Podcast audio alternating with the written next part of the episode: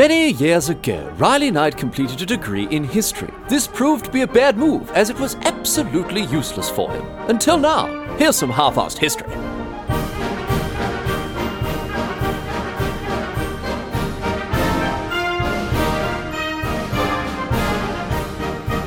What's going on, mate? Great to have you along for some more half-assed history. This week on the agenda, going to be having a chat about a bloke whose name was Moondyne Joe. He was a, he was a convict. He was transported to Western Australia in the mid 19th century, and he became very famous for his many jailbreaks. He was uh, he was in and out of prison for most of his life, and a lot of the times he was out of prison. Um, it wasn't exactly with the blessing of the authorities. He was quite a character, I can tell you. He um, he didn't seemed to be able to keep away from crime, but every time he was locked up, he'd find a, a new way to abscond. Quite amazing, really. Uh, Moondyne Joe, he had, he had, quite a few adventures, quite a few misadventures, you might imagine, for a jailbird like this. Today, we're going to get across all the highlights. I mean, this bloke, he nicked everything from wine to cheese and bacon to horses. He escaped regular, boring prisons all the way up to the ones with cells more or less specifically built just to hold him. And uh, as he, you know, escaped and got recaptured over, the years, he kept getting years and years added onto his sentences, but then just kept on having those years kind of melt away despite the constant jailbreaking. Very interesting indeed. And when he wasn't in prison, he was either cutting about the WA bush, doing all sorts of different stuff, or planning harebrained schemes to get him out of trouble for good, which were, uh, you know, well, I guess you'll find out what they were ultimately. You have to stick around and have a listen. Um, and look, you know, you love a bit of Australian history. Get around it. Bloody ripper, mate. Bloody unreal. So I want to thank alert listeners Brandon Visser and Bree, both of whom uh, sent in Old Mate Joe as a topic. So lots to get across today, of course. Let's get to it. Here we go with the story of Moondyne Joe. On your marks, get set, let's go. We're going all the way back here, all the way back to February 1826, when young Joseph Bolitho Johns was born in Cornwall in Britain. He would obviously later on, later become known as Moondyne Joe. We're going to call him Joe here. Uh, now, his dad was a blacksmith whose name was Thomas Johns, and his mum was Mary Bolitho. They had six kids in all. Joe was number three, and his family was quite poor. Uh, and to make things worse, Thomas, the dad, died in 1933 when Joe was just seven. This meant that Joe and his three brothers they had to they had to start to work to support the family, even you know young kids, whatever else. Uh, they worked in the uh, in the copper mines, and uh, obviously rough state of affairs really for a, for a young family like this in poverty, and with the kids working in the copper mines, obviously not great, but they did make it work. They did pull through, even with the death of, uh, of, the father Thomas here. And uh, by 1848, Joe had moved to Wales uh, to work there as an iron ore miner instead. So we go to the copper mines into the iron uh, into the iron ore mines. He's working away in Wales, but it was in 1848, right, that uh, something happened uh, to begin our adventure properly. This is really where his turn uh, took a sharp, uh, his, his life took a sharp left turn here. Specifically, on the 15th of November 1848, Joe and a mate of his, whose name was John Williams, they were arrested. now, they were cutting about at about two, up past two in the morning. They got stopped by a cop who was suspicious of them uh, prowling about like this. Uh, this cop arrested them, he searched them, and he found a bunch of bread and cheese and bacon and mutton and suet on them, right? Now, they couldn't give a, uh, you know a, an appropriate excuse as to why they were carrying this around in the dead of night. The cop reckoned they'd nicked all this stuff, and so they were locked up. And sure enough, a complaint come in uh, not too long afterwards that exactly named these foodstuffs uh, and said that they'd been stolen from your know, local house. So these two blokes, they got done for it in the court. They were found guilty despite you know protesting their innocence. It was no good. Uh, they were they were found guilty, and they uh, as a sentence, they received how much penal servitude do you reckon for you know for nicking a midnight snack from someone's house? Unbelievably, the judge sentenced the pair of them to ten years. 10 bloody years of penal servitude for some bacon and cheese. What the hell? Apparently, our mate Joe really pissed off the judge during the trial. He's running his mouth saying all sorts of stuff he shouldn't have said uh, because other similar cases only got you know three months as a maximum. So Joe really stuffed it up there by being mouthy, pissing off the judge, and all of a sudden he's looking at ten years, uh, ten years of penal servitude here, he and his mate John. So the sentence was laid down. Joe and his mate they're locked up in prison. They're transferred here and there, Millbank, Pentonville, Dartmoor. Uh, they got put aboard some prison hulks, ships that had been converted, turned into floating prisons for a while. But it was in 1852 and 1853 that things really changed for the pair of them. Uh, obviously, they've been in, in, in prison a, couple of years now, but uh, at this point, 1852, 1853, it was decided that they were both to be transported to the penal colonies in Australia. Now, John Williams, he was sent to Van Diemen's Land in 1852. Nowadays, it's known as Tasmania, where, of course, after arriving, he grew the traditional second head of the uh, of the Tasmanian people before beginning his successful career as a film composer. No, that's obviously not true. The John Williams who wrote the soundtrack for Star Wars wouldn't be born for another 80 years, although I couldn't find anything that refuted that he did grow a second head. So, funny old place, Tasmania. You never really know what's going to happen to you there. Anyway, that was that for John Williams. That's the end of him. I mean, I hope you didn't get attached to him as a character because that's the end of him in this story. Uh, but what about, what about our mate Joe, right? Joe was spared the horrific fate, thankfully, of Tasmanian transportation, and instead he ended up in Western Australia. It's like, really? You go to all that trouble to send convicts all the way other side of the world to Australia, and you send them to WA. I mean, uh, the uh, the only reason I could think that they'd do this, right, is that it was uh, that the transportation to WA specifically was, you know, they send people to Tasmania because they want them to suffer, right? They send people to WA because it, I think it's some kind of like secret off the books death sentence, right? Hoping they'll just die of boredom. I don't know, mate. I mean, look, if you want to punish them for their crime, sure. I mean, Tasmania, that makes sense. Absolutely, send them to send them to New South Wales, but WA? I don't know. It's not so much cruel as it is just unusual punishment. I don't know. I've got no idea what's going on there. Anyway, so it was in 1853. Joe, he's packed up onto a prison ship called the Pyrenees. Uh, he's sent off to Fremantle, which these days is just a part of Greater Perth. It's down by the docks there. Uh, he arrived on the 30th of April. He got off to an absolute flyer with his new life in Australia. Let me tell you this, because after, as soon as he arrived, right, actually the day that he arrived, he was given what was called a ticket of leave. Uh, again, as soon as he got off, uh, got off the boat. Now. Let me tell you about uh, let me tell you about tickets of leave here. So tickets of leave, obviously, obviously, as you know, right? Britain established penal colonies in Australia uh, to send convicted criminals there. The problem was that these colonial governments in Australia they had to feed and clothe these prisoners uh, as they arrived, and obviously more and more were arriving all the time. So it wasn't cheap to look after these people as they'd been transported. So the ticket of leave was introduced. This was a system that uh, was brought about back in 1801. So it's been around for quite a while by the time we get to our mate Joe.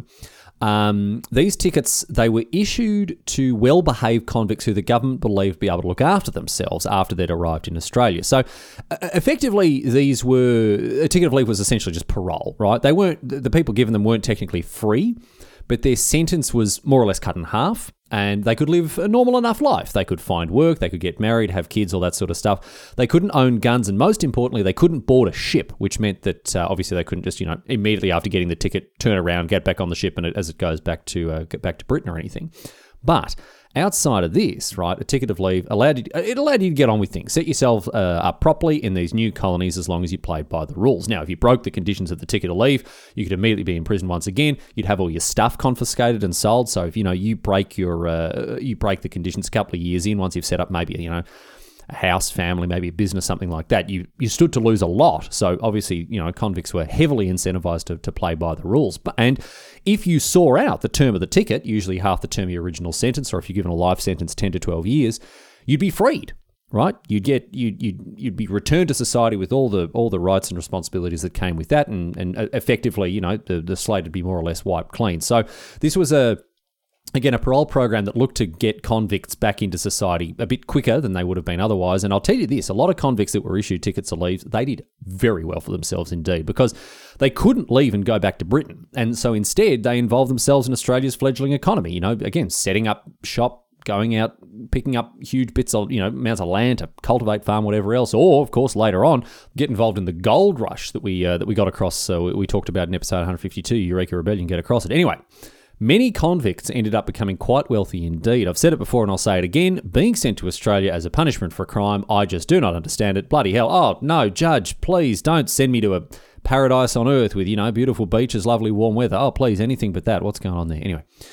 Joe was given his ticket to leave, as I say, as soon as he arrived. He walks off the boat, a partially free man at least, and he minded his P's and Q's for long enough to be granted conditional pardon. Smart stuff from Joe there. You'd think he kept his head down, he got on with things, and, and he behaved himself, and ultimately, you know, won, again, a conditional freedom here by embracing colonial life, doing the best that he could to uh, establish himself. Once he'd gained his pardon, he moved out to the bush. He moved out to uh, the Avon Valley, northeast of Perth. Beautiful national park these days. But back then, rugged, inhospitable, inaccessible, difficult to get to, um, and uh, known to the local Aboriginal people as Moondyne. And uh, this is where he set himself up in time later on in his, in his later years. He became known as Moondyne Joe. But now, after having gained this pardon, as I say, he made himself a living by building fences, securing water supplies for people living out there, and trapping any escaped livestock, horses and cattle that, are, cattle that had run off from people's farms. He'd bring them back. And, uh, you know, this kind of work had actually paid all right sometimes. Farmers had offered paying rewards for returning their stock. And so he eked out a simple living uh, out in the Avon Valley. However, in August 1861, Things changed once again for Joe because he returned to crime. And this began, 1861, began a decade of infamous adventures on Joe's part. He spent the next 10 years in and out of prison. And again, as I said before, much of the out of part wasn't necessarily authorised. In August 1861, he returned to crime by taking an escaped horse, right? So he's off, you know, as, as I said, he's, he's off chasing these, uh, these cattle, these horses about if they escape, bringing back to farmers. But this time he comes across a horse, it's unbranded. And he gets this horse, he brands it himself which is effectively just horse theft. You know, think about it like he's nicked a car and he's put fake plates on it, although obviously, you know, cars don't tend to escape to the Australian bush by themselves. Anyway, stealing a horse, very serious crime back then. Quite a serious crime indeed. Hefty bloody penalties. And once the cops got wind of the fact that Joe had nicked and branded a horse like this, they were after him. He was uh, he was caught, he was arrested, he's thrown into a lockup while the stolen horse was taken as evidence. But not for long, because that very same night, Joe broke out of the lockup. Exactly how we're not sure, but what he did, he after he'd broken out, he snuck over to where the the, uh, the horse that had been, you know, impounded. I don't know if they impounded horses. What it's got like ye- a yellow clamp on its uh, on its legs. I don't know what's going on there. Anyway, he goes over to where this horse is being kept, right? And will you believe it? He steals it again. But he doesn't just steal the horse because he also took with him, just for good measure, the saddle and bridle that belonged to the magistrate that would have tried him in court for these crimes. Talk about bloody rubbing it in their faces. He nicked the tack from the very bloke who would have been presiding over his trial. So I'll tell you what, in for a penny, in for a pound, our mate Joe. Anyway, his escape wasn't very long lived this time around. The police, they're hot on his heels. Joe knew this. He knew he was probably going to get caught again. And so he took action, rather merciless action too, to hide evidence of his crime what he did was this. This, is, this is, it gets a bit rough. This one, so if you're of a sensitive disposition, you can I, I just steel yourself here. What he did, he killed the horse that he'd stolen. He killed it, and uh, once it was dead, he cut the brand out of its side, meaning that now there was no proof that he'd branded it after all. Now, this wasn't enough to keep him out of prison. Once the cops caught up with him, obviously they could do him for, you know, they charged him with jailbreaking. But that was a lot better than the alternative because stealing a horse carried a penalty of at least 10 years. 10 or more years you'd get for stealing a horse back then, whereas jailbreaking only got you three. So, you know, a bit of a calculation there by our mate Joe, who decided he wanted to go away for uh, for jailbreaking rather than nicking a horse here, and and uh, that was the sentence that he was given in the wake of his horse stealing escapades. He was he was he was tried and convicted of uh, of jailbreaking, and he was given three years. They couldn't prove that he'd stolen the dead horse with a brand cut out of it, so they got him for jailbreaking, and he was locked up in Fremantle Prison. And I've uh, I've talked about some of the amazing escapes that he made out of prison. I've sort of hyped these up, so get ready because here they come. Check this one out. What he did after being locked up, you know, with his three-year uh, prison sentence, locked away in, in Fremantle prison like this. You'll never believe how he got out. What he did, he served his sentence right without issue, behaving himself at all times, and then was released early for good behaviour. I mean, all right, sure not the most exciting story. You know, escaping by the book, sure, that's not what you tuned in for this week, but we'll get to the good stuff, don't worry. Uh, but yeah, this is what happened the first time. He was given another ticket to leave after a couple of years of good behaviour in prison, and he went off and he found work on a farm. He worked on this farm again without incident until 1865. He didn't know how to keep his nose clean when he needed to, but in 1865 he was accused of killing an ox that belonged to a bloke named William Wallace. Episode 109, get across it, probably a Probably, probably a different bloke though. I'd guess. I'd imagine there. Anyway, interestingly, after being charged with killing this ox, right, Joe insisted that he was innocent, and he maintained his innocence for the rest of his life. But it did no bloody good because he was arrested, he was tried, and he was sentenced to 10 years of penal servitude once again. What was what the hell was going on with sentencing back then? I got no idea, mate. 10 years for nicking a bit of bacon and cheese, 10 years for, for killing an ox, I've got uh, 10 years for stealing a horse. I got no idea what's going on, mate. Jeez, ah, bloody hell, they didn't muck around back then. Anyway, interestingly, Joe insisted that he was innocent of this crime, as I say, and that seemed to change the way that he approached this new prison sentence. Because after he was, uh, after he was, you know, put away, right, he decided that he wasn't going to sit around and serve this sentence. Perhaps because he felt it was unjust, you know, as distinct from the jailbreaking sentence, which obviously he was actually guilty of. But whatever the reason, Joe was determined to escape from prison this time. He, he was returned to Fremantle Prison once again, known back then as the convict establishment, uh, but he didn't remain there for long. Inside of a week, while he was out working with the other prisoners, obviously they're working these gangs, you know, the, the work gangs, Joe and another convict, they escaped. They ran off from the work party, they ran off into the bush, and they lived life on the run for the next month. Now, we don't have a wealth of information about his time on the run, unfortunately. He and this other prisoner, whose name I couldn't even f- find out, they committed a, you know, a couple of robberies here and there, a bit of bush ranging, cutting about, getting up to no good, trying to keep themselves alive while, uh, while living life on the run here. And it was during this time, you know, living on the lam, that uh, that Joe became known as Moondyne Joe. His infamy and his reputation began to spread uh, amongst not just you know the coppers and whatever else, but even other other convicts who uh, had talked about his escape here. Anyway, he couldn't keep up life on the lam. Ultimately, he was caught once again by the cops. They arrested him this time for jailbreaking and and also being in possession of a firearm. And so had another year whacked onto his sentence for this little escapade, and he was taken back to Fremantle Prison. But this time, he was kept in irons the whole time. He was clapped in irons, and he wasn't allowed out of them day and night. He worked as uh, as part of the prison work gangs, shackled, uh, you know, hand and foot like that. But he was still determined to find his freedom, both by, I might add, legitimate and illegitimate means. He he wrote to the Chief Justice petitioning a review of his sentence, which you know, actually successfully resulted in four years being knocked off the original 10, which is, I mean, at least a little closer. Six years for killing an ox is still excessive, but bloody hell, think of that 10, unbelievable. Anyway, on top of this, on top of these, uh, le- you know, the legitimate grievances that he brought up, he also did stuff, you know, all, all the classic stuff like trying to cut the lock out of his prison cell's door, which didn't work and ended up getting him another six months in irons. Oops. Anyway, however, August 1866, was when he pulled off a daring escape. This time, right, he teamed up with three other convicts, not just one, and managed to not only cut off his irons, but also break out of Fremantle prison once again. I don't know what they made the walls out of there, mate. Bloody cardboard by the sound of things. But once again, he was on the run, back out, you know, living the life of the bushranger, the outlaw, cutting about in the outs- outskirts of Perth. The uh, these these uh, four bush rangers here, these four outlaws, they robbed and they stole to keep themselves alive, constantly on the run from police. And after a month of this, Joe realised that they had to change tack. He came up with a plan, therefore, and he decided to do something. Any Australian listening will be able to, uh, you know, will agree with me here. He, he decided to do something that is entirely in keeping with his new identity as a Western Australian. There is something that seems to bind everyone from WA together. I personally, I'm from Victoria, but you know, I have seen this in you know essentially every Western Australian I've ever met. They seem to have this um, this shared vision and direction, something that every single Western Australian invariably seems to see as their as their natural purpose, the thing that they are born to do. Uh, it's you know again in, in my limited exposure to people from WA, thankfully uh, it, it's something that I have uh, noticed that that really unites them as as a people. And that is, of course, wanting to leave Western Australia as quick as possible and go and live somewhere, anywhere else. As a Melburnian, I've met quite a few people from Perth, I guess. Most people from Perth seem to live in Melbourne. I I don't know who they leave behind. I imagine Perth is just like a bloody ghost town. I I mean, I heard the airport doesn't even have an arrival section. It's just, you know, there's there's no point. It's just departures.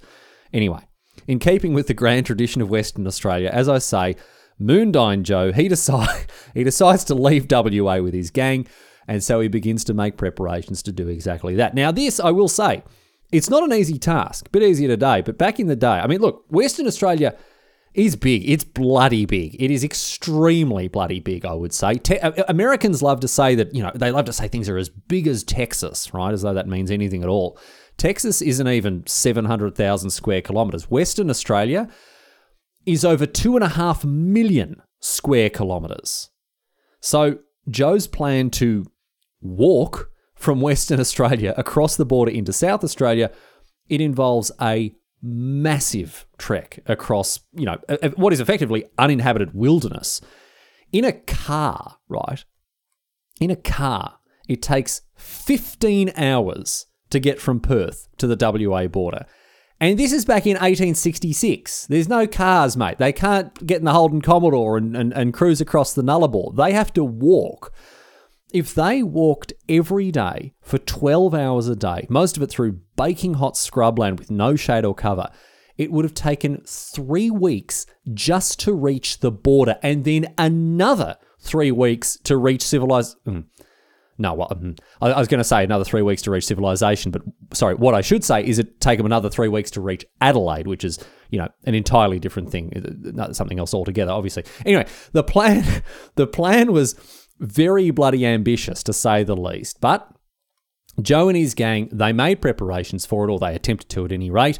On the 5th of September in 1866, the escaped prisoners they robbed a, a, shop, a store, Everett's General Store in Toodyay outside Perth and they took everything they could carry clothing and boots and blankets, guns and knives, and as much food as they could gather. And they chose this shop very deliberately. Let me tell you this. It was owned by, by a bloke whose name was James Everett. And he was a former convict himself and an enemy of Joe from the past. This robbery was such an ordeal for Everett's business that he actually ended up going under and closing the shop sometime later. And it was a very, it was a deliberate, it was a very deliberate and, and targeted robbery at Everett himself, paying him back for you know who knows what sort of rivalry or or uh, you know friction they had in their past. Anyway, after the robbery, Joe and his gang they set off east along the track that connected WA with the east, and they made it. Uh, well, I mean, I guess a fair way in the abstract, 300 kilometres from Perth, a, a, a, decent way, but ultimately, you know, barely 10% of the way from Perth to Adelaide. And the police, they found the convicts' tracks on the on the track they were walking on, um, and they followed them east finally catching up uh, catching up with him in a place called Boodalin Soak. Its actual real name. It's uh, still a place today.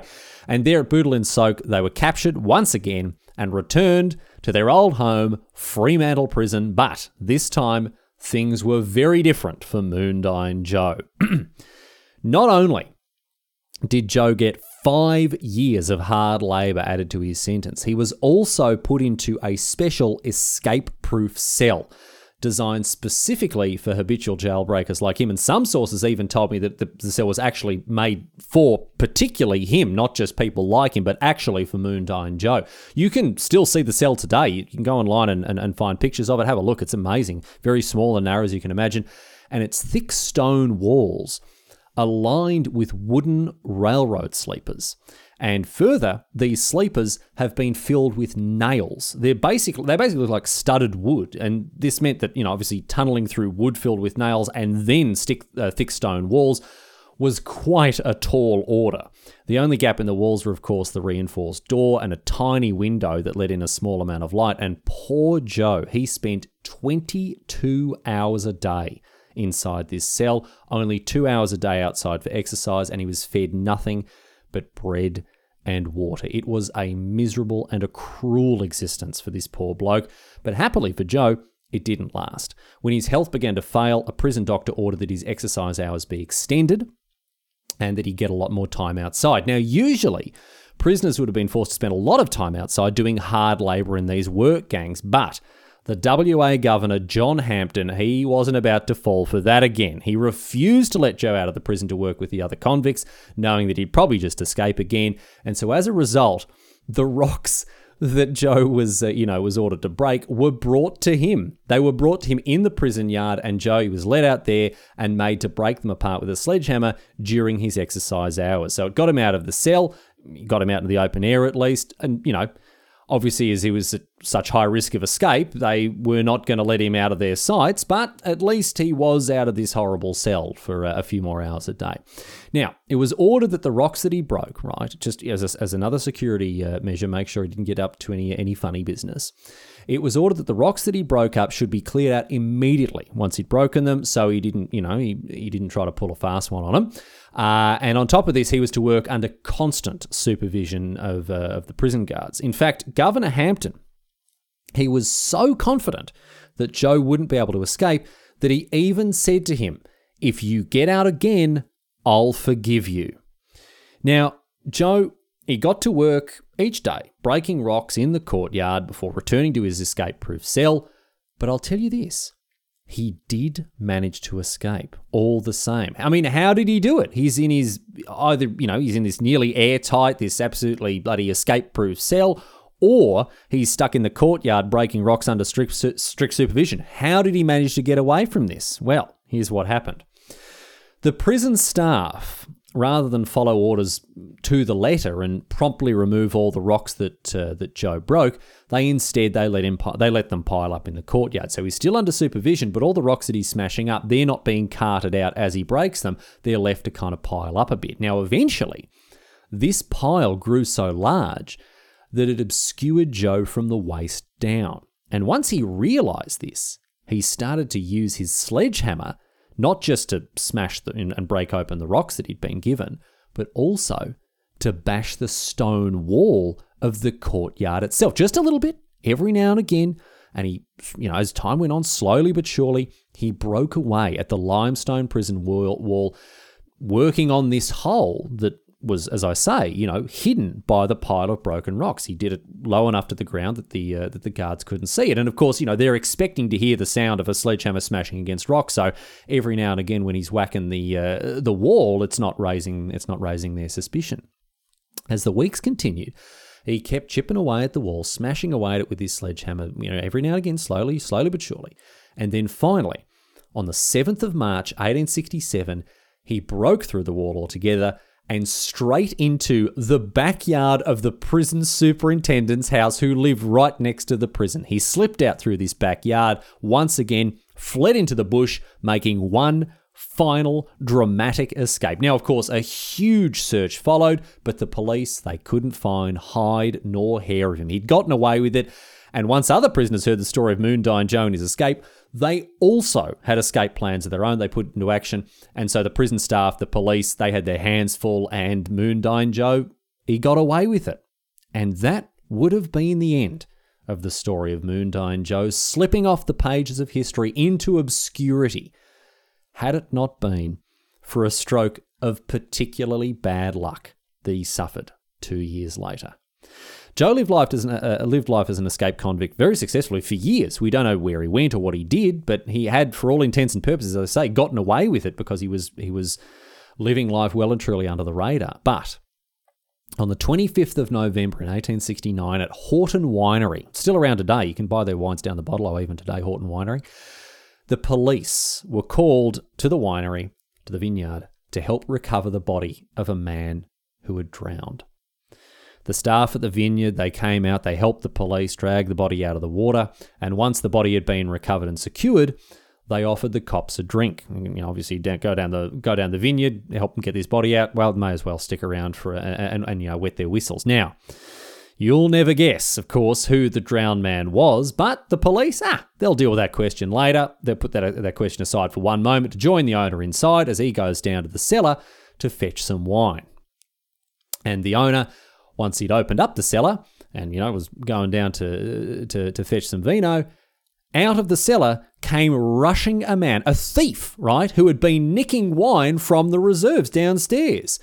Unluckily for this bloke, however, this thief, as he comes, you know, barreling up from the cellar, he ran straight past the owner and right into the very literal long arm of the law. The cops are there. They've come inside, uh, obviously, to have a have a drink, and they catch this thief in the act. And uh, quite interestingly, actually, the the thief, the identity of the thief, is uh, revealed to be none other than Moondyne Joe himself. What I said, I mean, I told you you're never going to guess who, who the drowned man was, and I'm right. You would never guess. I've got no, I've got no bloody idea who, who, who it was. It's irrelevant. He's not part of the story. You know, he, I'll tell you who it wasn't. It wasn't Moondyne Joe because he's he's busy trying to nick wine off of uh, off of, of Houghton Winery, and unfortunately, he picked the wrong vineyard and the wrong time to burgle on a night when the police just happened to have been called out there for completely unrelated reasons. What are the odds? But once again, he is caught and is taken into police custody after all these years of living, you know, uh, uh, uh, uh effectively scot free as an, as an escaped prisoner. Anyway, of course, He's hauled back to prison. He's given another couple of years for good measure. At this stage, he you know wasn't going to be released till 1884. The poor bastard. He spent the first 18 months of his term uh, back in Fremantle prison, clapped in irons. But check this out: not long after he was released from the, from the irons, uh, he was immediately caught in the carpenter's workshop trying to file a key to unlock his cell. So this bloke just doesn't quit. He was happily never convicted of uh, attempted escape for the key because he used, uh, once he was caught, right, he was caught trying to file down this key. Uh, he used the highly inventive strategy of throwing the key over the prison wall when he was discovered, uh, and it wasn't found, and the lack of evidence meant that he wasn't ever convicted of it. So there you go. Anyway, the best part of the story, however, is yet to come. Here it is now. Are you ready for this? This is the, this is the very best part of the entire story of Moondyne Joe because remember before, right? How I mentioned that Joe would uh, he'd write to those in authority, right? He'd, he'd, request remissions of his sentences. Often he'd get them, you know, reviews, whatever else, and his sentences would be lessened. Well, he clearly wasn't happy to spend the rest of his life in prison. He clearly wasn't happy to spend, you know, the next however many years rotting away in in, in Fremantle prison. So, in 1871, he pursued a very interesting line indeed in trying to get out of prison. He cast his mind back to 1867 and the words that Governor Hampton had said to him after locking him up in this escape proof cell If you get out again, I'll forgive you. Now, armed with that promise, he took his case to the Comptroller General of Convicts, had his story confirm, confirmed by the Assistant Superintendent of the convict establishment. This bloke agreed that Governor Hampton had indeed made that promise, and, believe it or not, based on that promise, based on the promise that the governor made to free Joe if he ever escaped from this escape proof cell, Joe was actually once again issued with a ticket of leave. Unbelievable, but it's true. This actually happened. The authorities were actually as good as their word. Can you believe it? Joe was duly released with a ticket of leave, and apart from a brief one month stint for a minor offence in 1872, he behaved himself and he was ultimately issued with a certificate of freedom on the 27th of June, 1873. He was free. Now, did he stay out of trouble? Of course not. No, he didn't. And for the rest of life, he the rest of his life he would have minor run-ins with the law here and there, but he was never locked up again, and so he behaved himself a little better at least. In 1879, he got married. He married a young widow named Louisa Hearn, and they cut about exploring and prospecting for gold. He even discovered a cave which still bears the name Moondyne Cave, named after him there.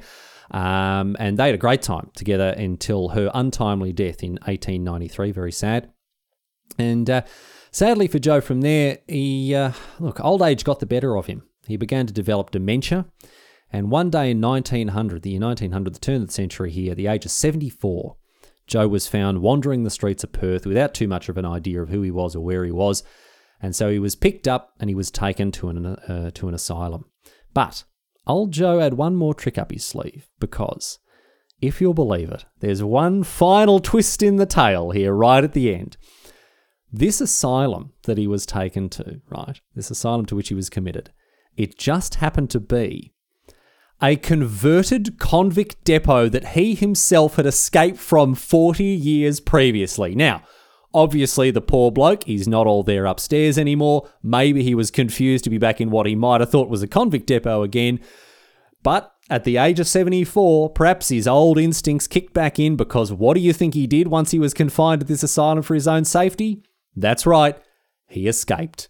And he escaped again and escaped a third time. Three times in all, they could not keep Moondyne Joe in this asylum. Some habits die so hard Moondyne Joe, he wasn't going to let any four walls contain him. Old age be damned. Moondyne Joe finally died after a life filled with adventure and misadventure on the 13th of August, 1900. After all of his daring and clever escapes, after his lifelong determination to be free. And today, you can still go and visit his grave in Fremantle Cemetery, where his headstone reads the Welsh word Rhyddid, freedom.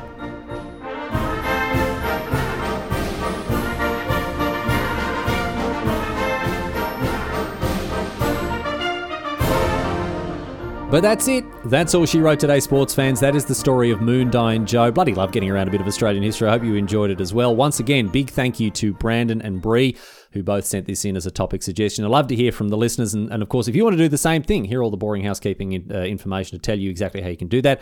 Halfarsedhistory.net is the website. You can go there and uh, find not only old episodes, but of course, the contact form if you want to get in touch with the show. Uh, anchor.fm for the feed. Now, I'm having some issues with Spotify at the moment. Um, the episodes are taking a little while to upload to Spotify. They do go up same time every week, so if there are issues getting it on Spotify, it's usually taking a couple of days to upload there for some reason. No idea why, but you can use other pipes. You can jump on Pocket Cast or something else like that if you want to grab it, uh, you know, on, on time. Or again, just download the MP3 from uh, halfarsedhistory.net. I do apologise about that. I'm going to get on the blower with uh, with Spotify and see what the what the holdup is there because I'm not too pleased about it.